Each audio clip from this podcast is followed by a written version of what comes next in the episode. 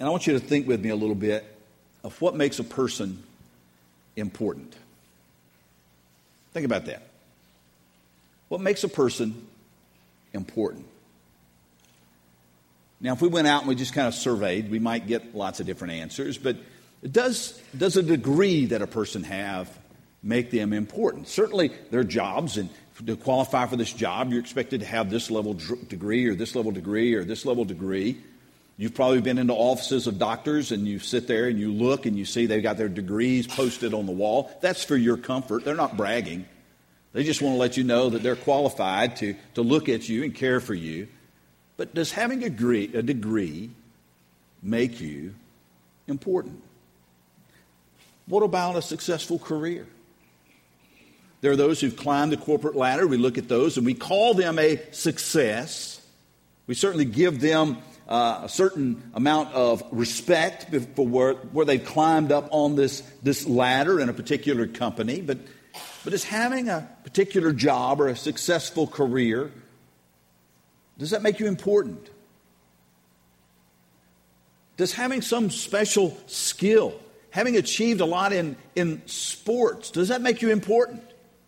This past Super Bowl, Peyton Manning kind of went out on top, retired after winning a Super Bowl. He'll be a certain, you know, football Hall of Famer. But does that make him important? Does having a big bank account, a lot of money stocked away, does that make you important? Does having your name known make you important? What if a person's importance is not tied to any of that stuff? What if we've been using the, the wrong yardstick when we measure not only others, but when we measure ourselves? I want us to ponder that this morning as we look at these verses in James. We're continuing our series on the book of James Real Faith for Real Life. I had a question this morning. It's a good question. Someone asked, What translation are you using? Uh, I don't want to go through the whole process, but I want, in this process of James, I'm using the Holman Christian Standard Bible. It's a fairly recent translation. It was done through many uh, excellent Southern Baptist scholars, but I did want to let you know, in case you're saying, hey, that doesn't match when I'm reading in my Bible, I've got an NIV or an NAS or, or, or whatever it is that you're reading from, that, that's the translation. Just so you'll know, I didn't just make this up. Uh, it is a legit translation. But we're going to continue today in James chapter 1, and we're going to look at verses 9 through 12. And so if you've got your Bibles, I'd invite you to open up there, James, James chapter 1, verses 9 through 12. Uh, you'll, you'll notice, uh, you probably already noticed, I, I pulled out reading glasses earlier. I'm going to pull them out again, and the reason is my arms simply are not long enough. I tried it last week, and I was out to here, and I'm recognizing, okay, that's not going to work. All right, so if you got your Bibles, here we go. James chapter 1, beginning with verse 9. The brother of humble circumstances should boast in his exaltation, but the one who's rich should boast in his humiliation, because he will pass away like a flower of the field. For the sun rises with its scorching heat and dries up the grass, its flowers fall off, and its beautiful appearance is destroyed. In the same way, the rich man will wither away while pursuing his activities. A man who endures trials is blessed because when he passes a test, he'll receive the crown of life that God has promised to those who love him. May the Lord help us to understand this word today and apply it to our lives. These words of James, though, seem a little contradictory. The man in humble circumstances should rejoice or, or boast in his exaltation or his high position. The rich man should boast in his humiliation or his, his low position. What is James talking about? Well, let's focus on those first two verses there, 9 and 10, a little more thoroughly and see what's here. The term humble circumstances, in the Greek, it means to be lowly, insignificant, weak, or poor. James here is very likely referring to those Christians who were just barely getting by. They were living day to day and just, just in the survival mode of getting through from one day to the next. They would be financially destitute. And to be honest, in the society, in the, in the culture, they would be considered insignificant and even irrelevant. There were people of status, but it wasn't those people. They had no status at all, no standing in society at all, and they were often overlooked and sometimes even abused by those who did have wealth and position. As I read this, my mind went to one of my favorite Christmas movies, and I'll, I'll watch it in, in the different variations because it really doesn't matter. The story is the same. A Christmas Carol. And if you'll remember, if you've seen that movie or read that book, that Ebenezer Scrooge, when thinking about the poor of London, his reference toward them was that he, he viewed them as the surplus population the surplus population. In other words, all they were doing is taking up our air, taking up our resources. This is the kind of people that James is talking about here. So, this person who's poor, who has no social standing, no status in society at all, this seemingly irreverent, uh, excuse me, irrelevant man or irrelevant woman James says, boast in your high position. Rejoice in your high position. Now, on the surface, you read this and go, this makes no sense at all. But we've got to scratch beneath the surface because we can't view it as the world views it. We can't use the same yardstick that we've been using. The only way we can understand this is to understand it from the perspective of Jesus Christ. Of what it means to be in Christ. The brother, that's the key. That's what we missed. The brother in humble circumstances, the believer in humble circumstances. It would seem that the poor man would have very little to boast about. In reality, this poor Christian was far more wealthy than 99.9% of the rest of the known world. He was more wealthy than the richest of the rich and had a higher standard than the emperor of Rome. Boast boast in your high position. In the eyes world, this person may not have had any social status, but in Christ, in Christ, this man, this woman was a child of the Most High God. In the world's eyes, their plight may have seemed utterly hopeless, but in Christ, they had a hope that could never die.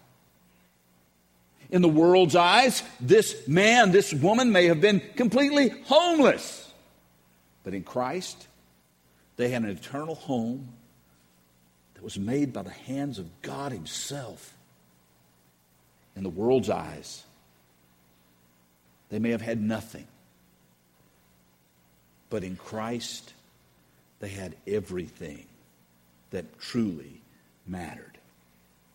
And that's why James could say, listen, you who are poor, you who are oppressed, you, brothers and sisters in Christ, rejoice in your standing.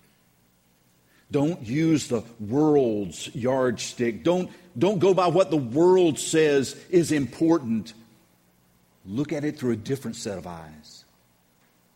You truly have it all for eternity. What appears to be a contradiction is merely a matter of getting proper perspective. Have you ever seen those pictures where they have um, adjusted the, the focus so that something up close and something distant look like they're the same size? You've seen perhaps a picture of someone uh, pushing this way against the Leaning Tower of Pisa. And for all the world, it looks like they're, they're in the same frame, they're in the same location. Or maybe they're holding the Eiffel Tower in their hands. It's just a matter of perspective. What appears to be on the surface isn't actually what's true. And, folks, that's what we have to get to. That's what we need to understand with these words of James. James is saying, listen, according to the world, it, has got, a, it's got a, a way of measuring people and measuring status and measuring importance that has absolutely nothing to do with the kingdom of God. That's why Jesus could say, Blessed are the poor. Do what? Blessed are the poor? Yeah. For theirs is the kingdom of God. It's a matter of gaining proper perspective. And, and my hope, my prayer is that as we look at this this morning, as we dissect it a little more, that we can get more of this proper perspective, more of this proper understanding. Because you see, it would seem that the rich had a lot to brag about, the rich had a lot to boast about. But we're told that the rich, if they're going to brag about anything, brag about their humiliation. Excuse me? My humiliation, my, my low standing. You, you don't understand. I'm the CEO. Can, can I show you my portfolio? You want to come over here and take a look at my car? Here, let me show you my house. Here's the floor plan 16 bedrooms. I need a map to find myself a way around my own house.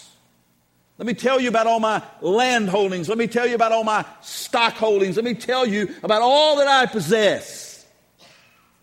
And God will look and say, It's going to burn. But you don't understand. It only lasts for a season. And then it's gone. What you hold on to so tightly is one day going to slip through your fingers. Oh, you may make it, you may make it all the way until the day you breathe your last, laid in your nice bed, in your nice home, in your nice life. But nobody gets out alive. The hearse doesn't pull a U haul behind it. You don't need pockets in your grave clothes.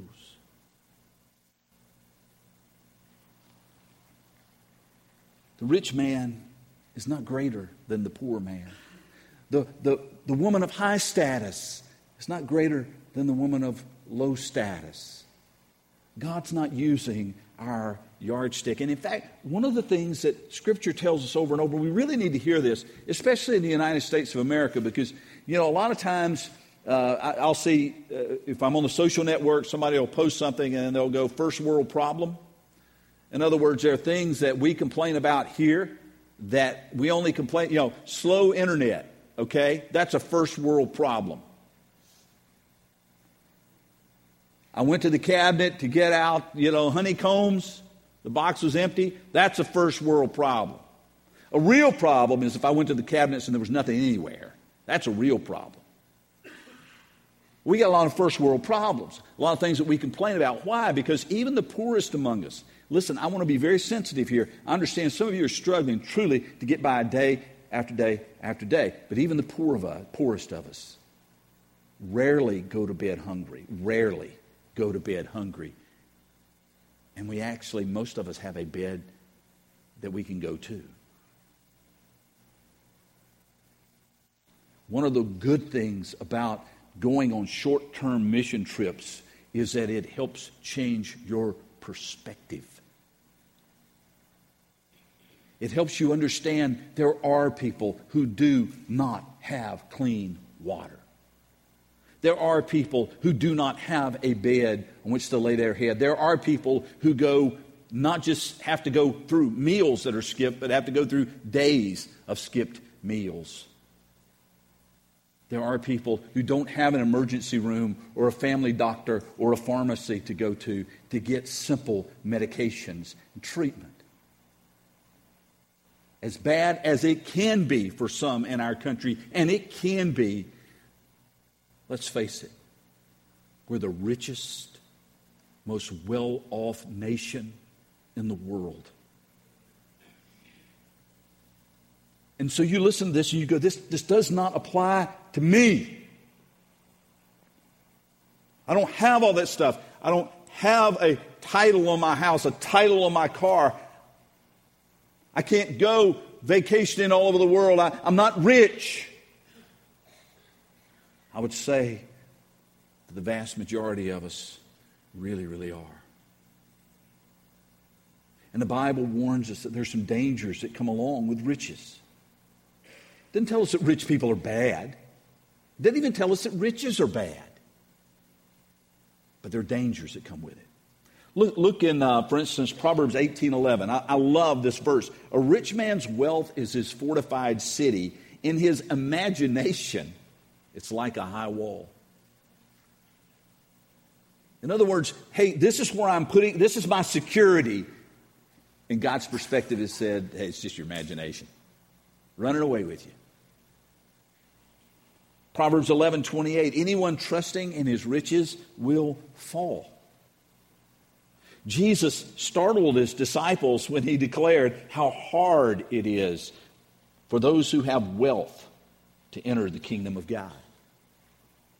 And Paul would add in 1 Timothy 6 instruct those who are rich in this present age not to be arrogant or to set their hope on the uncertainty of wealth, but on God, who richly provides us with all things to enjoy.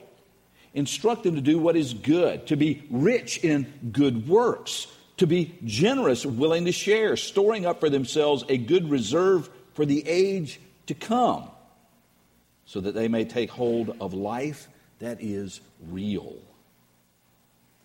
Real faith gives us, gives the believer a proper perspective on wealth and position. It puts things into the right focus. We can't serve two masters. Jesus said that.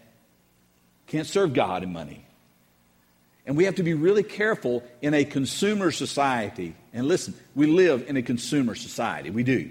We're taught from the earliest ages to be consumers. That's why when your child, your grandchild, is watching a cartoon, it's not long before they're running to you and telling you the kind of cereal they want you to buy, the kind of toy they want you to secure for them because they have bought into it. It's there. We used to tell our kids, and we used, I used to have them repeat it to me.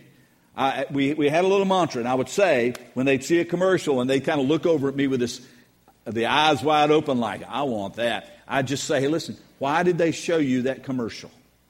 And their answer would be, because they want me to buy something. That's exactly why they showed it to you. It may have brought a tear to your eye. It may have made you laugh. But the reason they showed it is because they wanted you to buy something. Typically, it's something you didn't even know you needed. Have you ever seen an infomercial?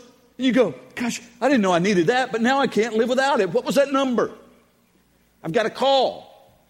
We're trained from the earliest age to be consumers. And in a consumer society, it is so, so dangerous because we end up pursuing the things that the world pursues money, possessions, and we treat them as if they are the most important things in life. Now, listen, they may have some level of importance, and many of these things are necessary for life.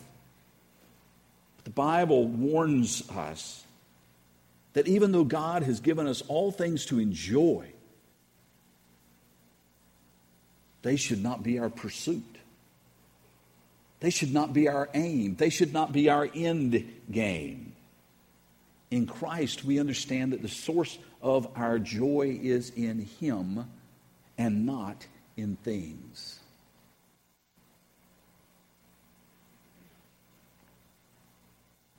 You'll learn this at Christmas when you're a parent. Because your child has begged you, literally begged you, for a certain toy at Christmas time. And so you get it. You have to go to three stores to get it because it's a popular toy. Every child under the sun wants the toy, but you get it and you bring it home. You wrap it. You put it under the tree. And you wait. And now your excitement is building as their excitement is building. And every time they go over and pick it up and shake it, you tell them to put it down. But secretly, you're thinking about the excitement of your child, your grandchild. You're just as excited about it as they are. So Christmas morning comes, they unwrap it. They thank you. They play with it for a few days. And then about the 3rd of January, you wonder, where is that thing? That thing that cost me $200 that my child could not live without, where is it? So you go for a search. It's like, where's Waldo? You can't find it anywhere. Till finally, you find it stuffed under a bed or tucked in the corner of the closet. Most of the time, broken in some way but if not broken, then certainly abandoned. And you wonder what all the fuss was about.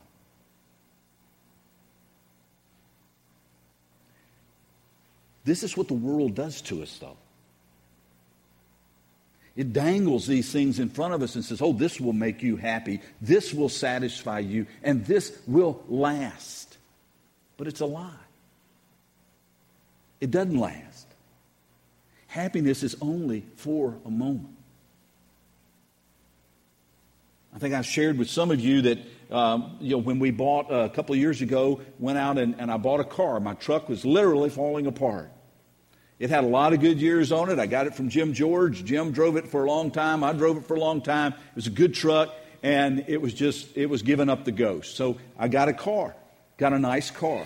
It was, you know, you've seen it. It's, it's, it's kind of weird because I went in trying to find something black because I'm a preacher. I'm thinking, okay, black looks fun in front of a funeral procession. That works. You don't want anything too flashy. But I ended up with a little red Mazda 6, which does look strange in the front of a funeral procession, I will admit. But it's a nice car. And I was really happy with it. And I don't have kids now who are sticky. And so, you know, you okay, it's a little nicer. And I was so happy with this thing because it had it had some bells and whistles that no other vehicle I had before ever had. Nancy made me get these things because she's afraid of me now driving because it beeps and, and warns me if I'm getting too close or sliding over into the other lane. It says, Wake up! I'm thinking this thing is awesome. Until they came out with the next year's model. Looks just like mine but it's got more bells and whistles. Then you walk out and you look at that thing that the day before had brought you so much happiness, and you go, oh, what a piece of junk. No, I really don't say that. I really like my car, but there's a level of dissatisfaction. That's what a consumer culture does it creates dissatisfaction. When what God wants to create in you is exactly the opposite satisfaction, contentment, and peace. Those who are, those who are rich, they need to acknowledge that these things are fleeting. These, these things don't last, they, and they don't ultimately satisfy. And those who are poor need to acknowledge that ultimately these other things don't matter that much. I don't have to fall in line and pursue them like everybody else does. But we also learn from this. Let's don't get this, get this the rich aren't more important than the poor. The high aren't more important than the low, not according to God's measurement. I'm not sure who said it, but it was a wise statement. When the game is over, both the king and the pawn go back into the same box. And that's true for life. No matter where you were, no matter what your station was, we all get put back into the same box. So I want to be perfectly clear here. I don't want any misunderstanding. So let me, let me make it clear. Poverty is not virtuous in and of itself. Wealth is not wrong, and being rich is not a sin. The problem does not lie in riches themselves, but in the human heart. Don't miss this. I don't want you going out and saying, hey, J- Jimmy just railed against the rich. That's not what I'm saying. You can look through Scripture and you can see a lot of rich people who had right hearts. And you can see a lot of poor people who had, who had bad hearts. It's a matter of the heart because with the right heart, a new heart, you get a new perspective. So God war, God's word warns us about riches. Let me again, let me remind you this. Wealth promises lasting happiness, but cannot, cannot, cannot deliver. Riches give us a sense of self sufficiency, when in fact we should daily rely on God. And prosperity tricks us into thinking that we're better than others. So I want to I want to just pull a few truths out of here that I think are important for us to hear, and, and these are in your handout if you want to you want to write these down. The first one is our significance is not measured by wealth or poverty, not measured by status. Your significance comes from somewhere else. You, listen, nobody's told you this today. Let me tell you this. You are a unique creation of God. There's never been another like you. Now, there may be things about yourself that you don't like, you'd rather change. Some of you may have taken the initiative to already change some of those things you don't like about yourself. But you are a unique creation of God of infinite worth and value to Him. Listen, Jay and his girlfriend this weekend are working at a camp. It's called Camp Jackie. It doesn't have anything to do with my Jackie. It's a camp for um, severely uh, disabled kids. Most have some type of autism, some type of mental issues. Um, and he's working that camp this week.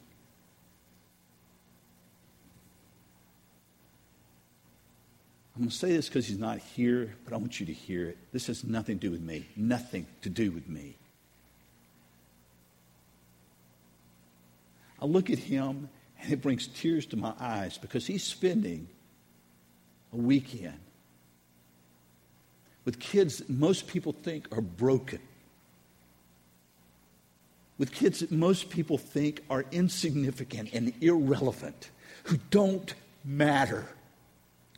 They are the surplus population, not worth our time and thought.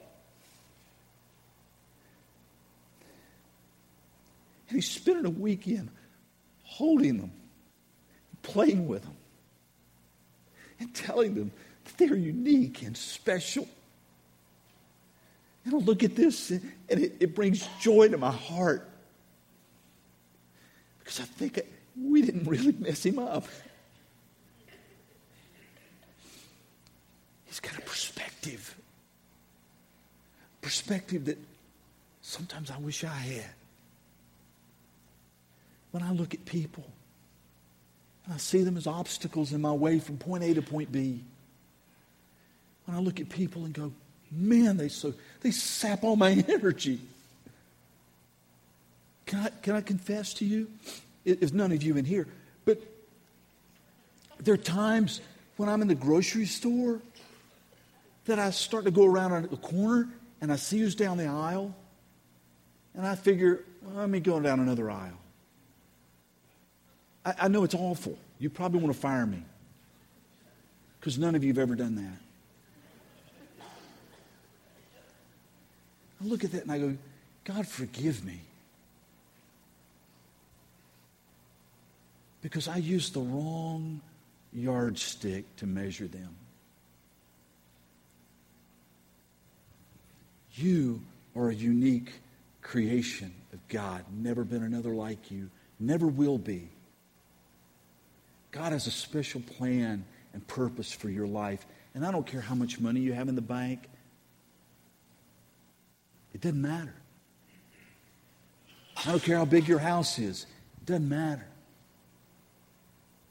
I don't care how many followers you have on Facebook, Twitter, Snapchat, doesn't matter. God loves you even if you still use a flip phone.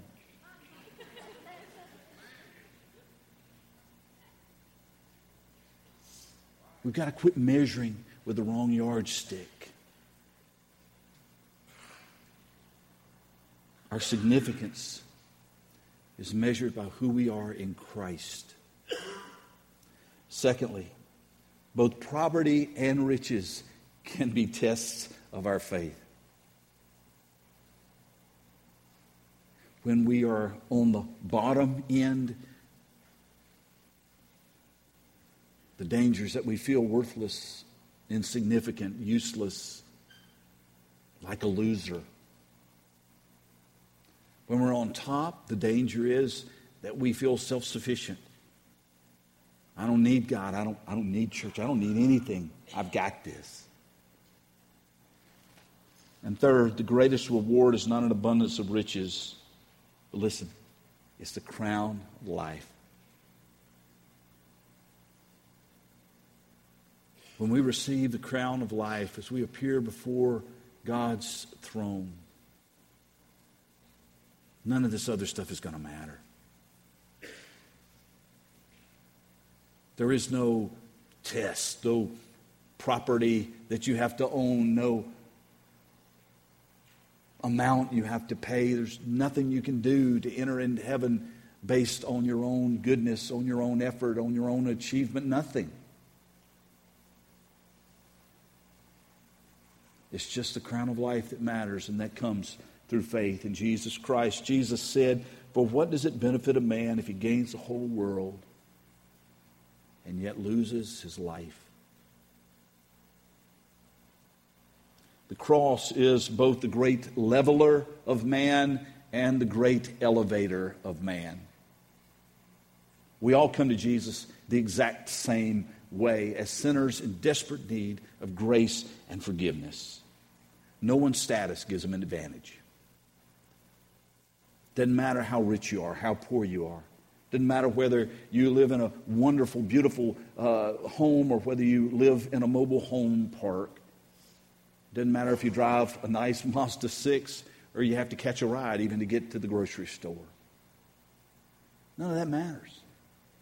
Status doesn't matter. God is not going to be impressed by how much you've got, and God is not going to be disinterested by how much you don't have. When you and I become children of God, there are no second class citizens. None. And regardless of our station, our status on this planet, our standing before God is as a co heir with Jesus Christ a son or a daughter of the King of the universe, and a precious child so, so important to God that he would send his one and only son to die on a cross for us. That's your status. And to be honest, that's all that matters. I want to close just with a quote. It's a quote from a martyred missionary named Jim Elliot. You've heard it before, many of you. If you haven't heard it, it's worth listen. If you were going to get anything tattooed to your body, I wouldn't recommend it, but if you were going to and you absolutely insist, this would not be a bad thing to have tattooed. Tattoo it to your brain at least. He is no fool who gives what he cannot keep to gain that which he cannot lose. Some of you are here this morning and you need to gain what you cannot lose. You need a relationship with Jesus Christ. You've got plans, you've got ambition, you've got places that you're going in this life and things that you've achieved in this life. But you've run up against the brick wall of God's Word right now and you've recognized is not enough. I need Jesus. And if you need Him this morning, He's waiting for you. His blood covers your sins, makes you new. Some of you need a church family, a place to belong, a place to connect. A place not just to learn and not just to worship, but a place where you can truly be a part of something way bigger than you are. A place where you can be loved and you can love. Place where you can serve, share. Place where you can grow. God's calling you to be a part of us, then why not come? And some of you may simply need to come and pray to make this a turning point in your life. To be able to honestly go to God and say, I've been using the wrong yardstick for way too long. And I need a new perspective. Could you give it to me? And the good news is, He will. Would you pray with me? Father, we thank you for speaking to us through your word. We thank you for your Son.